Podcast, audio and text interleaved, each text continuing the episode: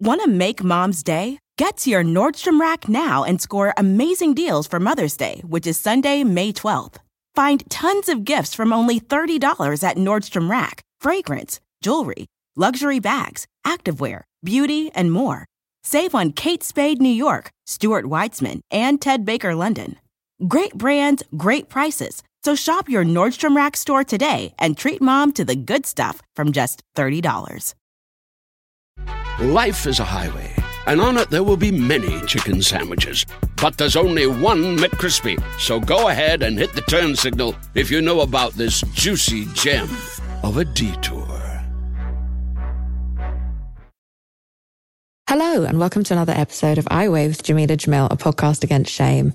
How are you? I'm good.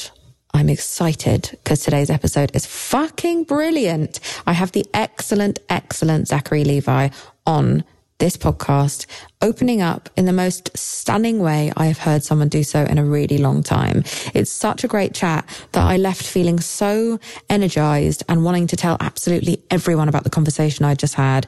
And from the messages I'm already getting from all of you, it seems to be that you feel the same way.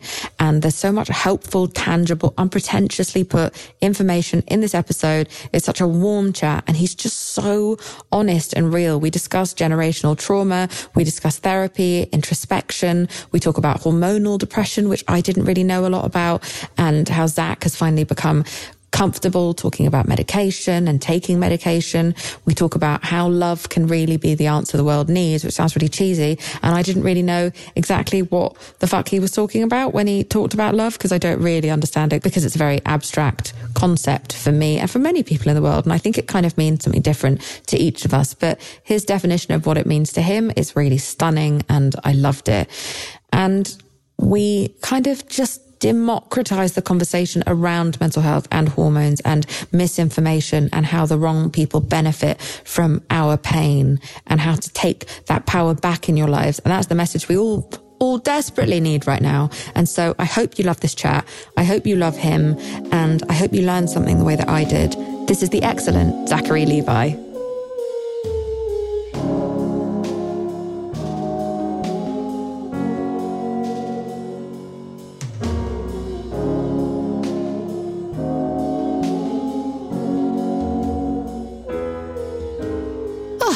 Zachary Bloody Levi, welcome to I Weigh. How are you?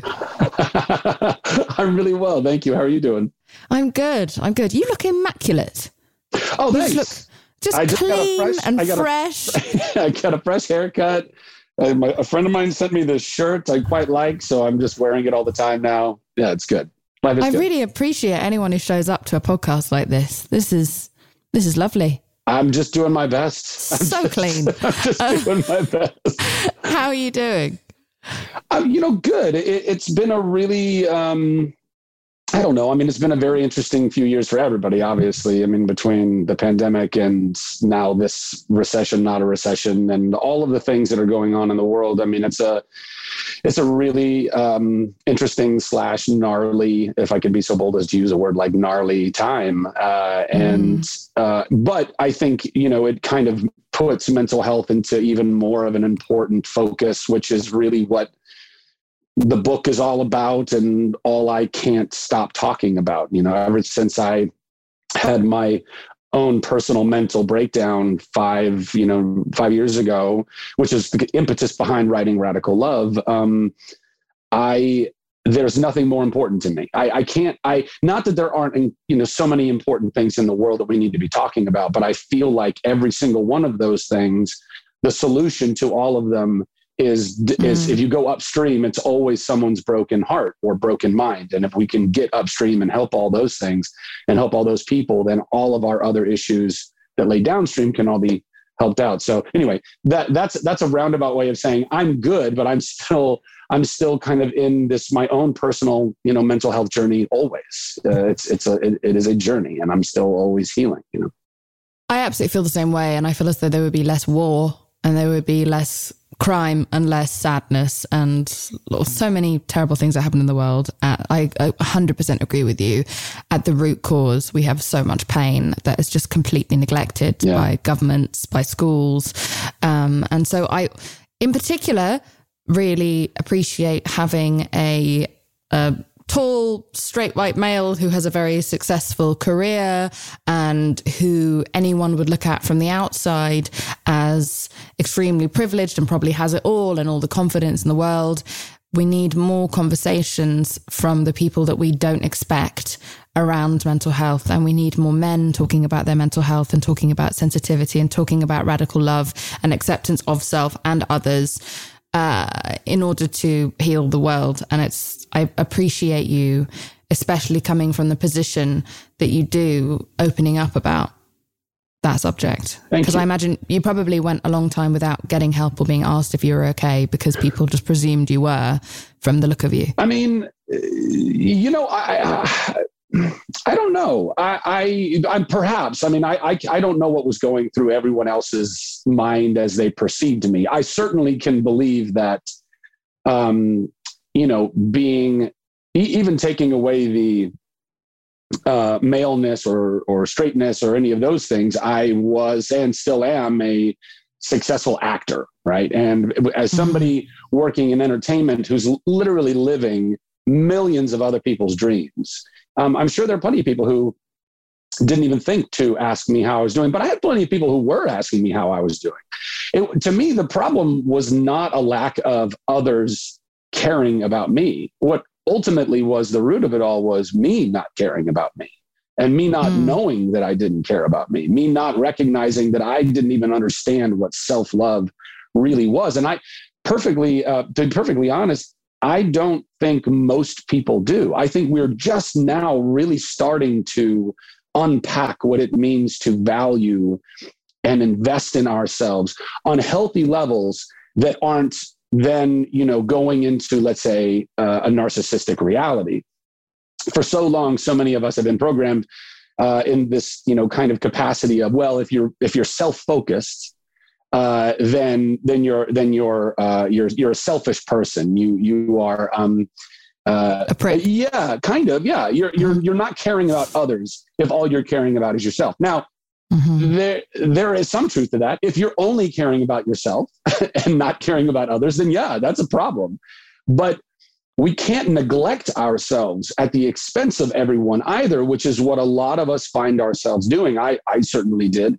Um, and so it wasn't it wasn't uh you know for lack of others caring about me i had friends and family throughout my life who cared about me and asked about me. And also plenty of moments where i would be very uh, honest about how i was doing. I just didn't know how bad i was. I didn't know how mm. broken how sad how angry how um, uh, uh, angst ridden I was uh, regarding so many things in my life that just felt like normal. You know, I grew up in a home that was a very uh, psychologically traumatic environment. I was psychologically uh, hugely abused as a child, not because my mom and my stepdad even intended to do that.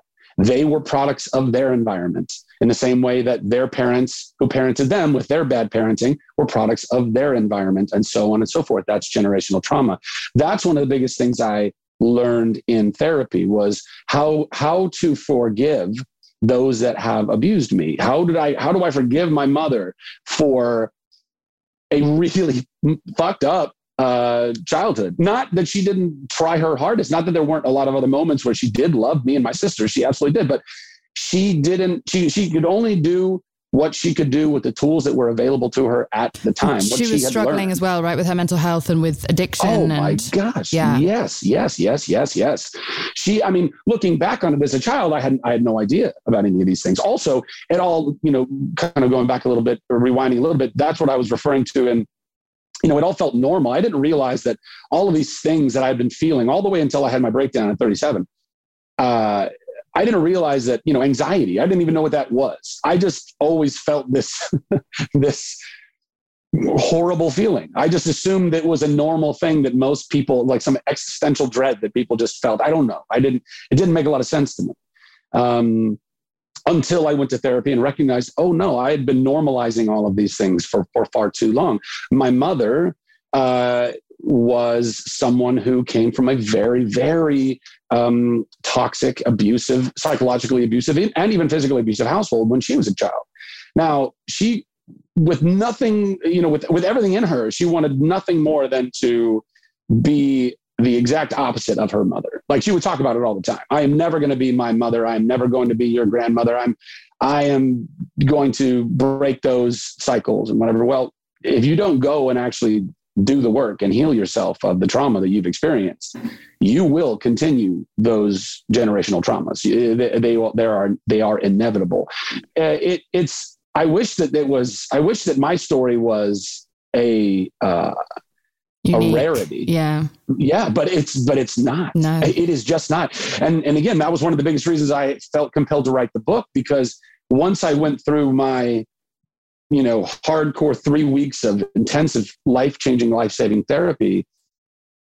Once I went through that and recognized just how much I didn't know about myself. Sorry, just to be clear, just for anyone who isn't aware, it's not that oh, you yeah. only had uh, three weeks of life saving therapy. You had lots and lots of, of, of, oh, yeah. of help and support. It's just that in your lowest moment, you went somewhere where there was a kind of all intensive, uh, multifaceted approach to saving someone's life. You went somewhere in Connecticut. I'm correct. Is that yes. correct? Yes, and you, yes. like, when it was just really almost life or death for you, you were yeah. extremely suicidal yeah. and you uh, went for help. So just to clarify, just in case anyone was like, fucking hell, he got over all of that in three weeks. what a legend.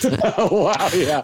No, no, no, totally. sorry, well, sorry, sorry. Know, yeah, no, no, yeah. Actually, that's that's a that's a really good point to clarify. So, I had been to some therapy leading up to that. I uh, went through a very brief and tragic uh, marriage and divorce, and that that was kind of what initially led me into some therapy. And I thought I was doing pretty good. You know, I, I was learning things about myself and about why I ended up in that relationship, and um, you know, trying to grow from that experience and heal from that experience and just life in general, having no idea that there was so much more. I mean, so much more to unpack. And um, and then a few years went by. That was in 2015 when I started really kind of going to therapy. But in 2017, I made this big move in life. I made all these like big sweeping changes. I thought I was, you know, I don't know, I, I was going to totally reimagine my life and moved to Austin to build a movie studio and do all these crazy things, things I still want to do. But um, I think I did those in a much, uh, you know, in, in, a very unhealthy place in my heart and my mind. And all of that ultimately led to me having a complete breakdown. And yes, not wanting to live anymore. And that was not the first time in my life that I had struggled with that level of depression. I had been in moments of sadness in my life prior where I didn't understand the point of going on.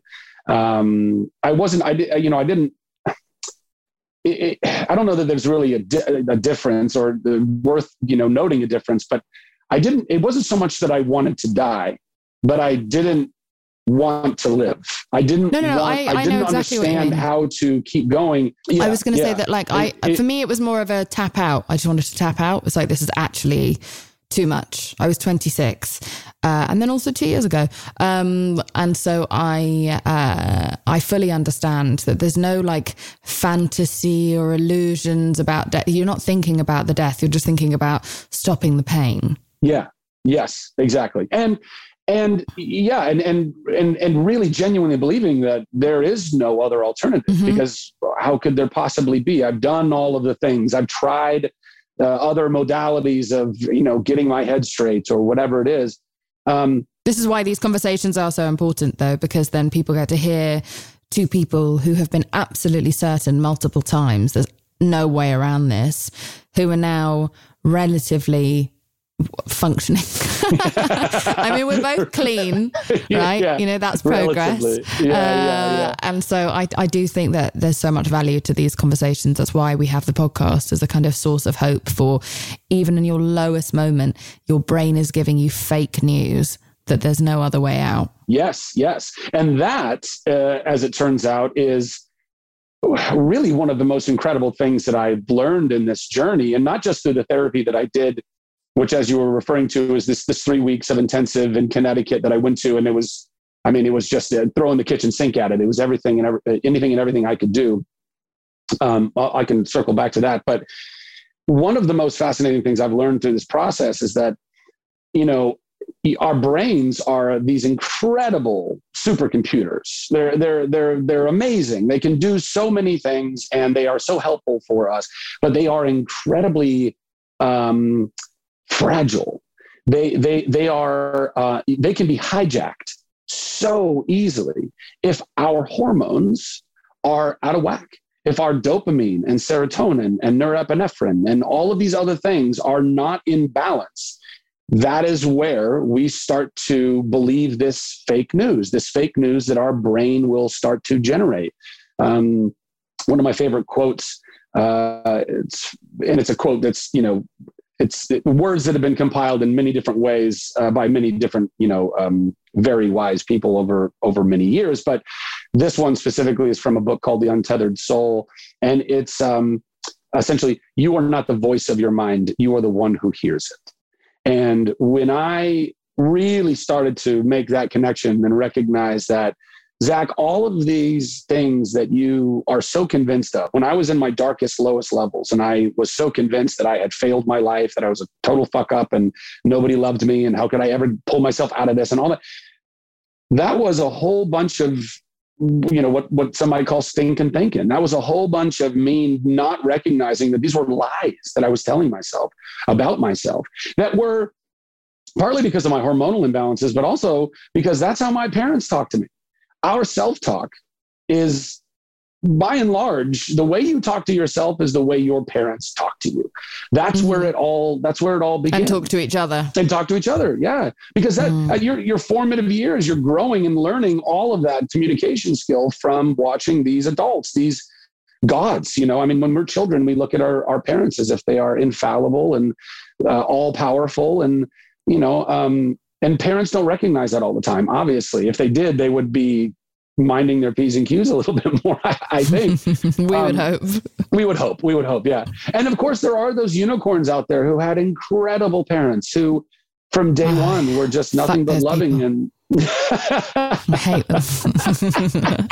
I do. It is really amazing though to watch like my friends having babies now and seeing how careful they are about the way they talk about their bodies or their jobs or the way they talk to each other. And I'm like, fucking hell. Our generation was so starved of that kind of awareness from our parents because they just didn't have the tools, they didn't have the information, they didn't have the the language and the books and the internet to be able to become aware of this. And so I'm just so excited to meet these little people that they're making just as a kind of almost social experiment to see how they turn out because yeah. We were just thrown to the wolves. Our parents were just like yeah. bleeding trauma well, us, a lot and, of us, not everyone. So were their but... parents, right? I mean, yeah. we we are. I mean, it's pretty incredible that we, this adult generation, is kind of the first, not the not the first, but I mean, where we're at with mental health right now is unprecedented. We, you know, ten years ago, we weren't anywhere near where we are right now. Twenty years ago was uh, so far away, and mm. like you're saying, you know, now we have so many more books, so many more um, um, possibilities, uh, possibilities so many yeah. more uh, treatments, so many more just studies, you know, actual clinical data that says if you talk about yourself or or others in this in these ways, these are the ways you can manifest outcomes. You know, these were just kind of you know ideas or thoughts. I mean, you know, Freud was working on this stuff. Carl Jung, you know, took that ball and ran with it. I think Jung is, you know, one of the most prolific of, of, all. I mean, I just think he really, really got so deep and understood so many of these things. And now we're building on that and we're building on that. And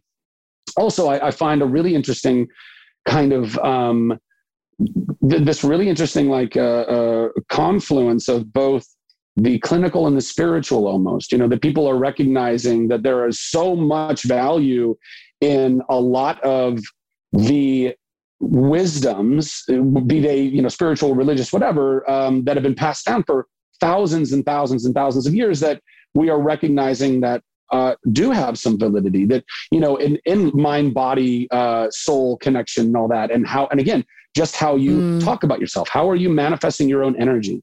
And how does that affect you and those around you? I mean these things are starting to kind of you know um, show themselves to be i think uh, far more valid than a lot of people wanted to give them credit for. And so we are poised. We are in this position now where we can either take all this information and we can apply it and we can stop the generational trauma, the cycle of mm. generational trauma. It just keeps getting handed down and handed down and handed down and handed down. Or we can choose to be like our parents' generation and not to do that. But they'll kind of have a little bit of an excuse because they didn't have the same tools. We have these tools now available to us, this information that's available to us. So I think it's our responsibility to take advantage of that. This show is sponsored by BetterHelp. Now, listen, we all carry around different stressors big, small, medium size, and a lot of us keep them bottled up because sometimes we just have to. But doing that all of the time can really, really start to negatively impact your life. And I say that from experience. I'm British. We are told to never say how we're feeling about anything ever. And uh, that's why so many of us are so sad. Now, a way that I was able to remedy that was by having therapy, which was super helpful for me, not only because it's amazing to get things off your chest chest, but also all week. You know, as you're bottling things up, because it's not always the time or place to say exactly how you feel, you know you're going to get that hour where you're able to get everything off your chest and say it exactly as you want to. And this therapist isn't going to take it personally and they're not going to hold it against you or throw it back in your face during an argument over dinner next week. You just have this complete freedom. Honestly, I think everyone should have therapy, regardless of whether they think they need it, because it's so amazing to have a confidant. It's a journal that talks back to you and helps you with all of your problems. I think therapy is just a safe space to get everything off your chest to figure out how to work through whatever's weighing you down. And if you're thinking of starting therapy, then maybe you should give BetterHelp a try. It's entirely online, it's designed to be super convenient, flexible, and suited to your schedule. All you have to do is fill out a brief questionnaire to get matched with a licensed therapist, and then you can switch therapists if you don't like them anytime for no additional charge. Get it off your chest with BetterHelp. Visit betterhelp.com forward slash iWeigh today to get 10% off your first month. That's betterhelp, H-E-L-P dot com slash iWeigh. Want to make mom's day? Get to your Nordstrom Rack now and score amazing deals for Mother's Day, which is Sunday, May 12th. Find tons of gifts from only $30 at Nordstrom Rack. Fragrance, jewelry, luxury bags, activewear, beauty, and more. Save on Kate Spade New York, Stuart Weitzman, and Ted Baker London. Great brands, great prices. So shop your Nordstrom Rack store today and treat mom to the good stuff from just $30. Start clean with Clorox because Clorox delivers a powerful clean every time. Because messes happen. Because. Hey, listen. Remember how you told me to toss those takeout containers before we left for vacation? And you were like, I'm serious. If that leaks over the counter, it'll be a slimy abomination by the time I get back. And I was like, yeah, yeah, yeah. Of course. Don't worry about it. I won't forget. well. Ooh, yeah, that happens. So start clean with Clorox. Use Clorox products as directed. Rinse after use if in contact with food surface.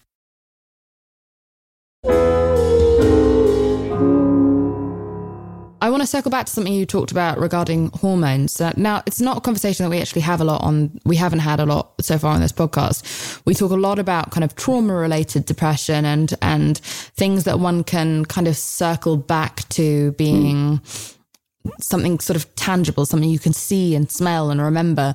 Um, but I think it's so important to, and I've really only learned about it in the last two or three years, watching some of my friends struggle with this, where where sometimes they don't even have like a big trauma that is causing their depression. They uh, there there is no specific thing they can link to things that objectively kind of quote unquote great in their lives, but they are sunk beneath the sand and there just feels like it feels like there's no practical way to pull them out. Sometimes it is just medication or like an SSRI, something that is balancing out their their endorphins or their dopamine, etc. And so, can we talk a little bit about that? Because I think that must be incredibly complicated to have both things going on. And how did you find out that you had uh, a depletion of those certainly balancing hormones? Yeah. So, you know, I I was always very hesitant, as I think a lot of people are, toward um, medication, antidepressants to, to medication. Yeah. Um, not not to medication at large. Yeah. But from a mental uh, health aspect, and this is one of the great stigmas that we need to continue to break down. And I think we're we're making good progress. Um, but I was always very arm's length, like I don't want to go there. There's something I don't know there's something uniquely broken about being someone who's on an antidepressant or what it, the, the weird nonsense lies and stigmas that you know continue to be pervasive and so even after i went through this time in connecticut i still was struggling with the idea of taking an antidepressant i thought you know, I, I, I'm good. I, I, I did the work. I'm, I'm back to, and I'm back to work, not realizing just how much um, that was also a bit of a crutch. And then the pandemic happened. And then I was sitting around not working, like everyone else, by the way. It wasn't, again, I wasn't uniquely broken in that regard. It wasn't like the pandemic happened and Zach can't find a job. No, we were all just sitting around trying to figure out what to do. I love the idea of your own private pandemic that only happened to you. Yeah, yeah, right. I very quickly realized, oh my gosh, I still have so much work to do because I hated my I was right back to hating myself. I was right right back to feeling like I was failing my life, even though it wasn't my fault that I wasn't working. Um, you know, I could excuse being upset with myself not working in the past because let's say I was, you know, I, I, I didn't do well enough in the audition, or I wasn't, or I wasn't applying myself enough, or I wasn't putting myself out there enough, or um, I wasn't good enough or whatever it was. But this was a unique situation and that none of those things applied. I was just not working because I wasn't working. And then it dawned on me just how deeply I still was struggling actually loving myself. And and more than that, how much work was a supplement for my own self-worth and, and love. Um, because you know, you can attest to this, you know, working on a set, making a TV show, making a movie, it's really just a bunch of problem solving all day long. You're just solving a bunch of little puzzles. And every single time you do that, whether it's completing, you know, a take or completing a full scene or a full episode or whatever, you've you've accomplished there's an accomplishment all, along the way. You are you are literally getting dopamine hits all day long. Well, I mean, I'm getting dopamine hits because I'm at craft services all day. So I'm just well, creamed up to my yeah, eyeballs. Yeah, yeah, yeah, yeah, yeah, yeah, and that. But so I, you know, and then like doing theater, doing Broadway. I mean, gosh, I would. That's the greatest drug I've ever been on. I, you know, you thousand people in the audience, and you're making them all laugh, or they're standing ovation and giving you applause, and you're like, "This is the best!" Oh my god! Well, that's all just surges and surges of dopamine, and I was flying on that stuff. I was surviving on that. So all of a sudden, that all came to a you know crashing halt and uh, and I'm sitting in my depression, and I don't know what to do about it because I'm doing all the other things, but I'm still just utterly sad and incapable. I, mean, I would wake up in the morning and just feel again. I'd be like, I don't know why I should get up and do anything right now. And so finally, I gave in to uh, well, not gave in to, I finally was listening to some of my friends who had been talking to me about antidepressants and saying, you know, them with their own journey, saying, listen, I, I hesitated taking antidepressants too. It saved my life. It changed my life. It does not make you someone that you're not. It is, it is nothing to be ashamed of. So many people do it. I started also listening to this podcast, the hilarious world of depression i think is the name of it. And um, it's a really interesting podcast. And they just have you know various comedy writers or stand-up comics or typically very funny people just open up and talk about how they struggle through their depression or anxiety or ocd or whatever it is. And people that i you know, esteemed, people that I was a big fan of. And I was mm. like, oh wow, well, why why am I knocking myself around so much? If these people, if I were to have to tell any of these people I'm on an antidepressant, they'd be like, oh cool, yeah, me too. Like there's nothing that I should be afraid of in that. And ultimately, my therapist uh, at the time, we were talking about it, and he said, Zach, you have to think of antidepressants as like he he says, think of it like this imagine you're in a room and it's pitch black, but you know that there's a stool right next to you. You can feel the stool, and you know that directly above you, there's a light switch, but you can't reach the switch unless you stand on the stool. The stool is antidepressants. You need to get up there at least once to get up there and turn the light on. And now you can see clearly, and now you can now you can assess clearly. Now you can now you have a, a, clear a clear and healthy vantage point to see yourself, the world, and how you fit into it. That is what an antidepressant is supposed to be. And and I said, you know, but yeah, but what if I what if I I have to take it for the rest of my life? And he said, well, how do you think diabetics feel? Do you think do you think that they're just going to give up on life because they have to take insulin for the rest of their life? Or do they just have to accept that, hey, this is the way my body is? This is the way that I was born. This is what I'm struggling with. I'm not going to give up on my life just because I happen to be born with a weird mutation in my DNA and my genes. I'm going to take the tool that I need and go live the rest of my life and be happy about it. And you have to think about, and he was saying, you know, you, you have to think about antidepressants that way. You might need it. for the rest of your life. You might need it just for a little while. You might need it for somewhere in between, but don't be looking at it as if some as something that you need to be afraid of or ashamed of. And so all of those things all kind of came together um, in November of 2020. I started to take an SSRI. I started taking Prozac, and and it helped. It helped me get up out of the the initial depression. But I could tell that it wasn't I don't know, like your body's smart, you know, and I and I could tell that my my my body wasn't exactly needing or wanting that specifically. Plus, I didn't really love a lot of the um, side effects that came along with it. But as and then I started doing more research in that time, uh, listening to other, um, you know, really I think intelligent people like this gentleman Andrew Huberman, who's um, got a Huberman Lab podcast, and he's he just breaks down the human body in just all these kind of incredible ways. Mm. But really go, going into the neuroscience of a lot of it, and started and I started learning more about serotonin and learning more about dopamine, and I was like, you know, I really I think that my my issue is not so much a serotonin deficiency, it's a dopamine deficiency based on what I was putting together in my life and realizing that you know dopamine is really your kind of like uh, encouragement, uh, motivator. Pat on the head. Yeah, it's the mo- it's it's why you're supposed to wake up and make your bed in the morning. That's your first little hit of dopamine. It starts the cycle of you can accomplish, you can do this, you can accomplish, you can do this. And if you're laying in bed and you, you know, so many of the times I've been super depressed in my life, I would be laying in bed and I would just feel no motivation to go and do anything because I didn't see the point in it. There's no point. There's no there's no reason to do any of these things. Typically, that that not always but but i think typically that is a dopamine deficiency moreover i learned that there is this really incredible kind of uh, lever in our brains which is the pain and pleasure uh, kind of seesaw.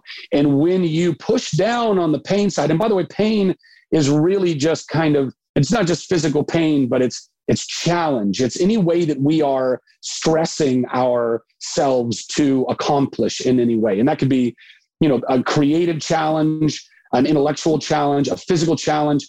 It's why when you go to the gym and you push down hard and you're lifting weights and you're doing all that and you finish, you're like, oh my God, I feel great. You get this, you get a surge of of feel good. When you, you know, people talk about runner's high or, you know, running for 20 miles, which sounds crazy to me, but you go and run 20 miles and you get this insane high. It's the same thing. So you're pushing down on the pain side of the lever. And when you let up on it, you're rewarded with the uh, complementary side of the pleasure, right? But the, but the the, uh, the opposite is also true. When we push down on the pleasure side, which I was very good at doing because I was doing all kinds of self medicating throughout my life. And by the way, that started with video games early on in my life, trying to escape the the trauma and the dramas of my of my household and my childhood. And you're just pushing down on pleasure, pushing down on pleasure, pushing down on pleasure. Well, when you let up on that, your body will counterbalance and you will have to pay the piper on the other side with the pain. And that's where we end up in a dopamine deficiency. And that's what I was learning. I was like, oh my God, I think really, if anything, I probably have a dopamine issue. And so I switched over from Prozac to Wellbutrin, which is uh, Prozac and most antidepressants are SSRIs. Um, so what is it? Ser- certain, something serotonin reuptake inhibitor. I can't remember the what one of the other S's, but Sexy, sexy serotonin, serotonin. reuptake inhibitor. Sensual. It's very obvious. Sensual Zachary, serotonin. Yeah. so yeah. so I so I went from a serotonin you know linked uh, antidepressant to Wellbutrin, which is a dopamine uh, linked uh, antidepressant, and that was a game changer for me. All of a sudden, I just felt like a normal person. I felt I didn't have the, the weird side effects.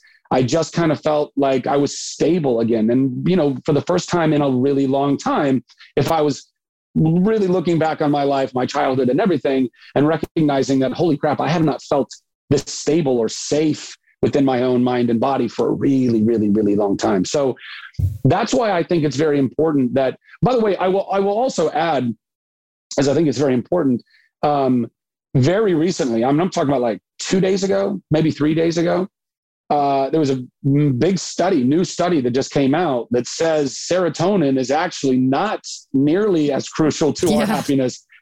I just yeah, read that, which is really crazy because you're like, well, wait a minute, like, well, what does that mean? Because so many people, particularly in the United States, by the way, have been on SSRIs, have been on antidepressants for a really long time. And there have been a lot of positive results that you can talk to a lot of different people. In fact, I would say, I would say the majority of people who have been on, on SSRIs in their life uh, uh, have felt a positive impact but they're wondering now if that's placebo because exactly. because of the fact yeah. that there's actually no link to what they understand as clinical depression and right. serotonin. With this SSRI information, you found out that yours is dopamine. You feel better and clearer oh, yeah. and happier than you felt before. So you are encouraging more people to be able to go out and find what specifically works for them and not take the blanket pill that gets given to you maybe by your first visit to a doctor when you say you're feeling sad or struggling with sleep or all these different things that people get put on antidepressants for. You are encouraging people to really learn about. I mean, I fucking, I fucking love that you're having this conversation. It's so important because even while you were talking, I was being able to put together things in my brain about friends of mine where we can't seem to like crack mm. the case. People that I love so much, and a, a, switch just went on in my brain when you were talking. Uh, and thank you for that. Because now I'm going to go and have about six really interesting conversations the second I get off this podcast. But I love the fact that you have. I love the fact that you've got like a big superhero film coming out, and while promoting it, you're promoting this and this message I guess so fucking important, man. I really appreciate it. Um, uh, I'm I'm happy to. Like I said, I, I, I, you know, I've I've been an ambassador for other nonprofits in my life, and I think that there are so many incredible causes and things that we can all get involved with. And honestly, that's one of the most important things for our mental health is being involved in something that is altruistic and beyond us. And a lot of people don't know that. A lot of people don't realize that so much of our happiness is really tied to um, generosities and giving of ourselves and helping other people because that boosts our own chemicals in such incredible ways. A hundred percent. But also we but we could do so much more of that if we were mentally stable. And the reason I say this is I get made fun of a lot on the internet for things that I didn't used to know uh, and things that I was ignorant about in my 20s. And I'm, you know, my, I have a very simple answer for that, which is that, you know, especially in comparison to like where I'm at now and the things I know about, and people just choose to look at me as, oh, I didn't care. It's like, no, I was extremely mad. I was literally mad. I was literally insane. I was clinically insane and therefore had no space to learn about politics or the world. And so I do have a super arrested development, which is why I have a podcast in which I learn. Yeah. I left school at 16. Like I could not have had a more dysfunctional first three decades of my life. Complete, complete Looney Tunes. Uh, I don't mean that in a stigmatized way. No, no. I had deep affection for that uh, for that earlier side of myself, but but now that I have become increasingly stable, I have so much more space to be able to help other people. Like if we were to focus on our mental health, if we were just to build our foundation, it is the foundation of the world.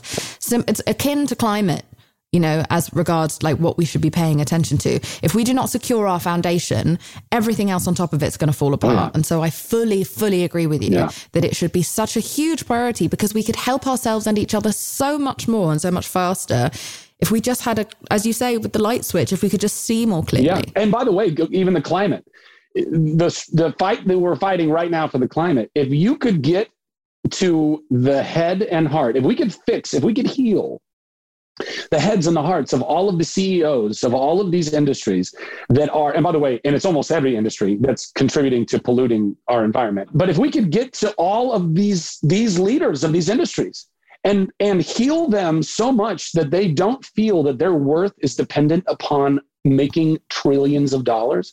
And we could somehow at the exploitation of god knows exactly. many. Then guess what? We wouldn't have these problems. We wouldn't have war. We wouldn't have rape and murder and, and theft and and all and and megalomania all, none yeah. all of those things would go away because they're all still tied to someone's trauma. They're so, someone's broken heart and broken mind. It's that's if you go upstream of all of our issues it's all there it's all there and unfortunately so many of that, like you're saying, it's megalomania. It's so much of that is pride. So much of that is I'm not enough. I mean, everyone on this planet deals with some version of I'm not enough.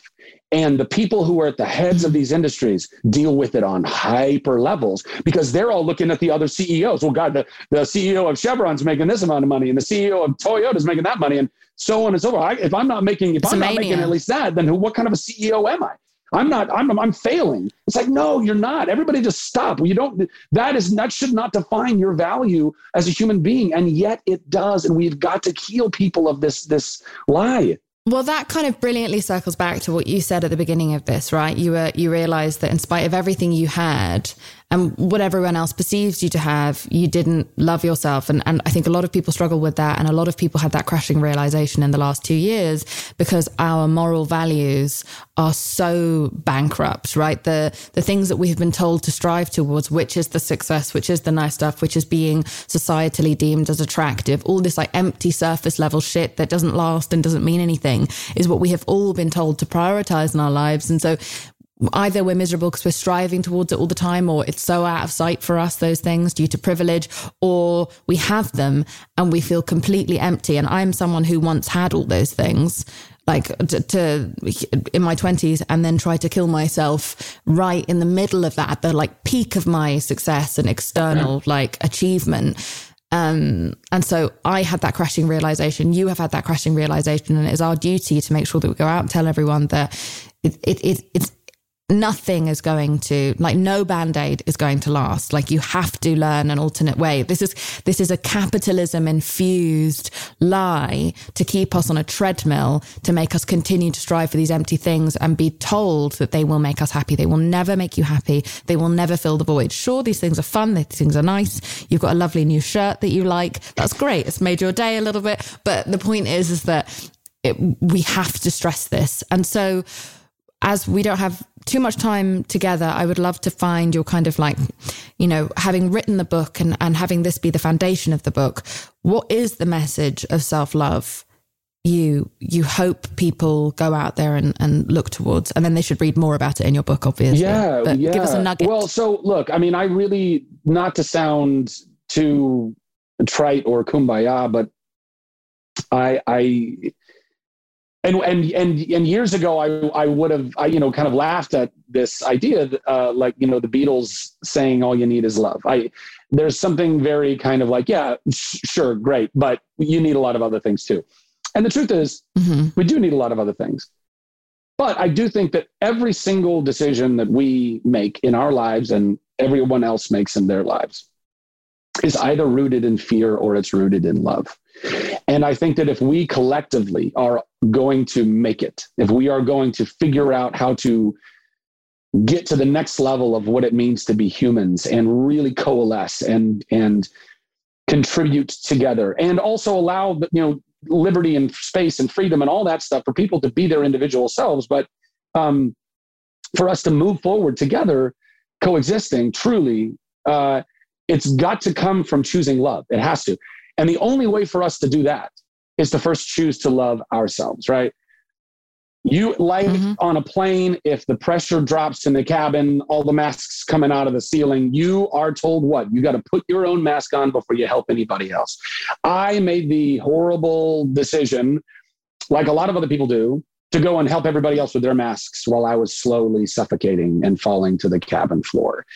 I didn't realize mm-hmm. that I was doing that until I went to therapy and recognized that if you really want to love anybody else properly, efficiently, then you've got to learn how to do that first with yourself. Want to make mom's day? Get to your Nordstrom Rack now and score amazing deals for Mother's Day, which is Sunday, May 12th. Find tons of gifts from only $30 at Nordstrom Rack fragrance, jewelry, luxury bags, activewear beauty, and more. Save on Kate Spade New York, Stuart Weitzman, and Ted Baker London. Great brands, great prices. So shop your Nordstrom Rack store today and treat mom to the good stuff from just $30. Life is a highway, and on it there will be many chicken sandwiches. But there's only one McCrispy. So go ahead and hit the turn signal if you know about this juicy gem of a detour. Can I ask a stupid question? No, yeah, there's no stupid questions, okay. just stupid answers. So, okay, I'm quite a detached person. Uh, I always have been. And so I hear this word love all the time. And I hear self love mm. and, mm. and love for one another. I, it's not that I don't care about the people, I don't know what anyone's talking about. So when you say love, This just feel like I see Disney love hearts. You know, I Yeah, yeah. see expressions of emotion, things that I can't really, re- you know, truly relate to. Um, and I was, I, what do you, what do you mean? So yeah, no, no, that's a great question. That's not a question at all. In fact, it's a it's a very great question that more people need to be asking. You're going to get a different answer per who you're talking to, but as far as I'm concerned, and based on the studying and and whatnot that I've done, love to like is to like is to have an affinity is to have a uh, a feeling about a thing, and like is great, but love is not amplified like, which is what we've all been taught for so long. Like to love something is to be over the moon about like you like it so much you love it. Like that much like it's now graduated to love. But that's not love. Love is to quote uh, thomas aquinas who quoted aristotle. I mean it's again a very you know long-standing idea but love to love is to will the good of the other. You could not like someone and still will their good. You can you can love someone and will the good of this other person and still have all manner of boundaries between you and them loving to radically love is is mere in my opinion it's to it's to finally just recognize that even this person that might that's across from you whoever the person may be it's very easy to love people that love us. It's very easy to love people that to will the good of someone who is a good person in your mind and you know does all the things that you think people ought to do. It's very difficult to will the good of someone who is very clearly doing things that are not good. I mean just to use a kind of you know very extreme example but you know there are uh, terrorists who strap bombs to their chests and they go into markets and they kill innocent people right? Now very easily it's uh, we can all look at that and say evil wrong monster you know whatever pick pick your um your your definition of this. I would i would go so far as to say if you really take the time and it doesn't mean to excuse what they've done but to just ask yourself why they've done what they've done those people go and do those things because in their mind they are a hero. In their mind they are following whatever their religious creed is and they've been taught by this by the you know by their religious leaders and parents and all of these things throughout their life. That was a 5 year old child at one point in their life. And they were they had all the possibility and all the openness and they loved endlessly. I think this all the time. and then all of a sudden, well, not all of a sudden, but gradually through their life, they were conditioned to do and be- to believe these things and therefore then go do these atrocities, right? Now, we can choose to call them this person a monster, which I don't think we ought to do. I think we ought to will the good. Will and, and it's tough. It's so hard. It's so hard. It's so hard to look at somebody who you know or certainly believe is doing bad in the world and want to condemn them and and vilify them, have them killed, whatever it is. But if we want to get to that next level, if we really want to heal all of these people, we have to understand, to and we have to will the good of that person. Mm. Doesn't mean you have to like them. Doesn't mean you, they, that you give them carte blanche access into your life. You can love someone and still have all the boundaries. And that to me is love. And with ourselves as well, to radically, we have to will the good of ourselves. We have to recognize that we're doing our best. Everyone is doing their best. You are doing the best you can with the tools you have right now. And it's still your responsibility. If you go and screw up and you do some stupid shit, guess what? It's still your responsibility. You can't just be like, well, but I learned that from my parents. Certainly, we shouldn't be shaming and blaming. We have to all take a huge step back on that. We, all- we all we want to do, we just want to point fingers and shame people and be like, I can't believe you would do that. I can. I can believe anybody could do anything because we're all capable of anything. Every single Yeah. one of us is capable of any decision.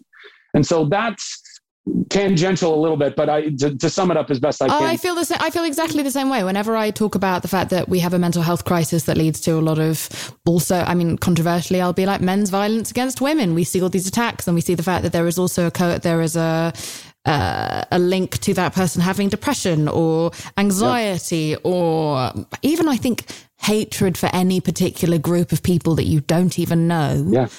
is a sign that you are mentally unstable. And I get piled onto anytime I suggest that we need more funding and more like mental health awareness and more mental health care access so that this would stop happening. People pile onto me and say, You are um, enabling them, you are stigmatizing mental health. I'm not doing any of that. No, you're not. I'm saying that we have to, like, if we don't investigate the cause, we will never be able to treat the fucking symptoms. There is no such thing as just inherent evil. No one is born evil. Something breaks along the way. Let's find the cracks Yeah. before they bleed out onto everyone else and everyone else gets caught in the debris Yeah. of one person's or one group's trauma. Yeah. And so I, I really appreciate you for saying that. It's exactly how I feel. I'm very like pragmatic in how we actually fix things. I feel very obsessed with progress and I always appreciate anyone who's also willing to have that difficult, controversial conversation about, okay, yes, it's fucked. It's fucked. And this does all look a lot like evil. But what do we do now? Because if there are so many good people in this world, then then clearly that is more likely to be the thing that we are born with and born as. Yeah. I, I, I can't agree more. I, I don't, Yeah. I, I know it's, e- it's easy for us to believe that people are evil, but I, I think that people are people. And depending on how they are conditioned and Mm. programmed, can do evil things. But even still, that Mm-hmm. person is redeemable. Even still, that person is capable of being brought back from the darkness. I mean, there are 100%. people, there are murderers uh, in prison right now. And there are people that go to these prisons that, that d- do not excuse their behavior, but merely see them as the human being that they are and say, I will choose not to turn my back on you. I will choose to invest love into you and tell you that even though you have done these atrocious things, you're still capable of, of recognizing those things, apologizing for those things, repenting for those things, Mhm. and coming back into a status of being a, a worthy human being, still paying for the consequences. You still have to pay. You're still responsible. There's no somehow erasing that. And by the way, and there have been incredible results because of this. There have been people who were just carnal, animalistic murderers who have, because of the love of strangers, have recognized that A, they have done wrong. They are actually truly sorry for what they have done. And they are going even to death row. They're, they are, they are going through the rest of their life uh, in, in, a, in a state of understanding what grace and mercy and love is really about. And that is where I think we are going to unlock the potential for everyone, and as opposed to all of the shame and all of the hate and all of the fear. It's just choosing more fear and more fear and more fear, and that's where we're going. We're just going to go backwards. Well, I'm glad that you've turned that lens of of um, grace onto yourself, and it's gotten you here uh, through several really, really bumpy moments in your life. And I feel extremely happy for you that you are at this. You know, and who knows what's coming for either of us, uh, but it is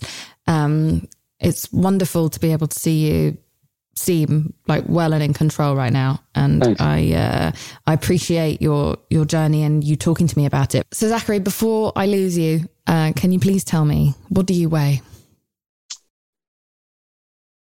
I weigh myself to the extent that I'm able to fulfill what I believe my calling is in this world, in this life, uh, which is to bring as much joy, spread as much love and empathy as I possibly can before I breathe my last breath. And so far, so good.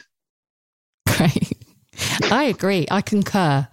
Uh, thank you so much. You've been a joy Thank you. So lovely to meet you officially. And uh, hope you have a fantastic day and hope we get to see each other soon. Likewise. Thank you so much for listening to this week's episode. I Weigh with Jameela Jamil is produced and researched by myself, Jameela Jamil, Erin Finnegan, and Kimmy Gregory. It is edited by Andrew Carson, and the beautiful music you are hearing now is made by my boyfriend, James Blake.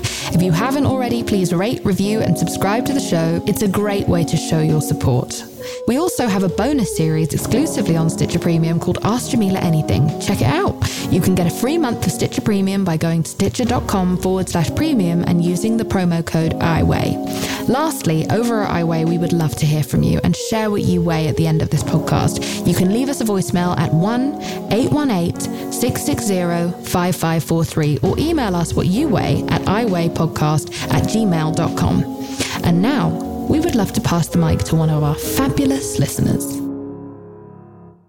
I weigh my loyalty, being a good friend and partner. I weigh being a teacher to tiny humans. I weigh my education, my student loan debt, and the pride I feel when I walk into my classroom. I weigh the I Weigh movement and all of the good it has done for my mental health. I weigh my journey to self-love and my recent discovery of self-acceptance. Want to make mom's day? Get to your Nordstrom Rack now and score amazing deals for Mother's Day, which is Sunday, May 12th. Find tons of gifts from only $30 at Nordstrom Rack fragrance, jewelry, luxury bags, activewear, beauty, and more. Save on Kate Spade New York, Stuart Weitzman, and Ted Baker London. Great brands, great prices. So shop your Nordstrom Rack store today and treat mom to the good stuff from just $30. Life is a highway, and on it there will be many chicken sandwiches. But there's only one McCrispy. So go ahead and hit the turn signal if you know about this juicy gem of a detour.